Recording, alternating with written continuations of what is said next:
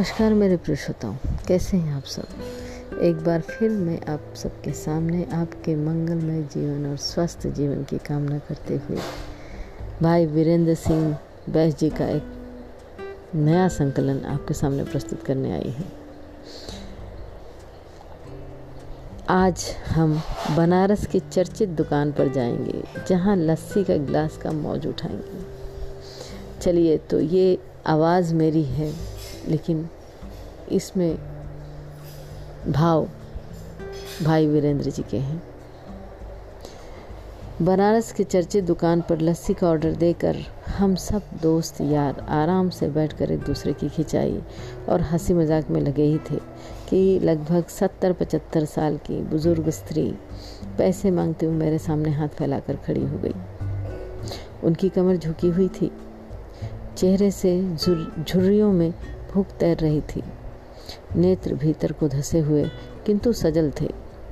उनको देखकर मन में न जाने क्या आया कि मैंने जेब में सिक्के निकालने के लिए डाला हुआ हाथ वापस खींचते हुए उनसे पूछ लिया, दादी, लस्सी पियोगी? मेरी इस बात पर दादी कम अचंभित हुई और मेरे मित्र अधिक, क्योंकि अगर मैं उसको पैसे देता तो पाँच या दस रुपये देता। लस्सी का गिलास तो पच्चीस रुपये में एक है। इसलिए लस्सी पिलाने से मेरे गरीब हो जाने की और उस बूढ़ी दादी द्वारा मुझे ठग कर अमीर हो जाने की संभावना बहुत अधिक बढ़ गई थी। दादी ने सकुचाते हुए हमें भरी और अपने पास जो मांग कर जमा किए हुए सात आठ रुपए थे, वो अपने कांपते हाथों से मेरी ओर बढ़ाए। मुझे कुछ समझ नहीं आया। मैंने उनसे पूछ ही लिया, ये किस लिए? इनको मिलाकर मेरी लस्सी के पैसे चुका देना बाबूजी। भावुक तो मैं उनको देखकर ही हो गया था। बची कसर उनकी इस बात ने पूरी कर दी। एकाएक मेरी आँखें छलछलाई और भर्राए गले हुए से मैंने दुकान वाले से एक लस्सी और बढ़ाना भैया कहा। उसने अपने पैसों को वापस मुट्ठी में बंद कर लिया और पास में वहीं ज़मीन पर बैठ गई। अब मुझे अपनी लाचारी का अनुभव होने लगा। क्योंकि मैं वहाँ मौजूद दुकानदार, अपने दोस्तों और अन्य ग्राहकों की वजह से उनको कुर्सी पर बैठने के लिए नहीं कह सकता था। डर था, कहीं कोई टोक न दे। कहीं किसी को एक भीख मांगने वाली बूढ़ी महिला को उनके बराबर बिठाए जाने पर आपत्ति न हो। लेकिन वो कुर्सी जिस पर मैं बैठा था, वो मुझे काट रही थी।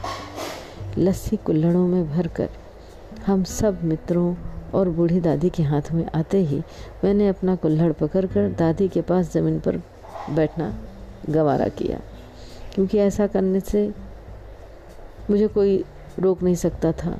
मैं स्वतंत्र था इस चीज़ के लिए। इससे किसी को कोई आपत्ति भी नहीं हो सकती थी। हाँ मेरे दोस्तों में एक पल के लिए ठहराव सा आ गया। सबने मुझे घूरा। लेकिन वो कुछ कहते उससे पहले ही दुकान के मालिक ने आगे बढ़कर दादी को उठाकर कुर्सी पर बैठा दिया और मेरी ओर मुस्कुराते हुए हाथ जोड़कर कहा, ऊपर बैठ जाइए साहब। मेरे यहाँ ग्राहक तो बहुत आते हैं, किंतु इंसान कभी कभार ही आता है। अब सबके हाथों में लस्सी के कुल्हड़ और होठों पर सहज मुस्कुराहट थी।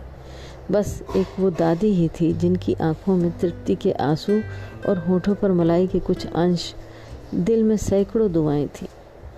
न जाने क्यों, जब कभी हमें दस बीस रुपए किसी भूखे गरीब को देने या उस पर खर्च करने होते हैं तो वे हमसे बहुत, हमें हमसे बहुत ज़्यादा लगते हैं। लेकिन सोचिए कि क्या वो चंद रुपए किसी के मन को तृप्त करने से अधिक कीमती हो सकते हैं? जब कभी अवसर मिले, ऐसे दयापूर्ण और करुणा में काम करने का मन करे तो भले ही कोई आपका साथ दे ना दे, करिएगा ज़रूर।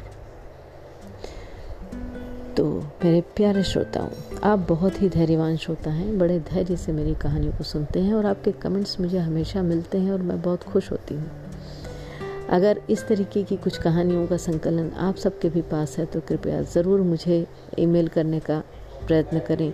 मेरा ईमेल आईडी है Anjali ninety dot A R at the rate gmail dot com आपकी कहानियाँ मैं प्रस्तुत करूँगी। हो सकता है आपकी कहानियों से और लोगों का मनोरंजन भी हो और एक सीख भी मिले।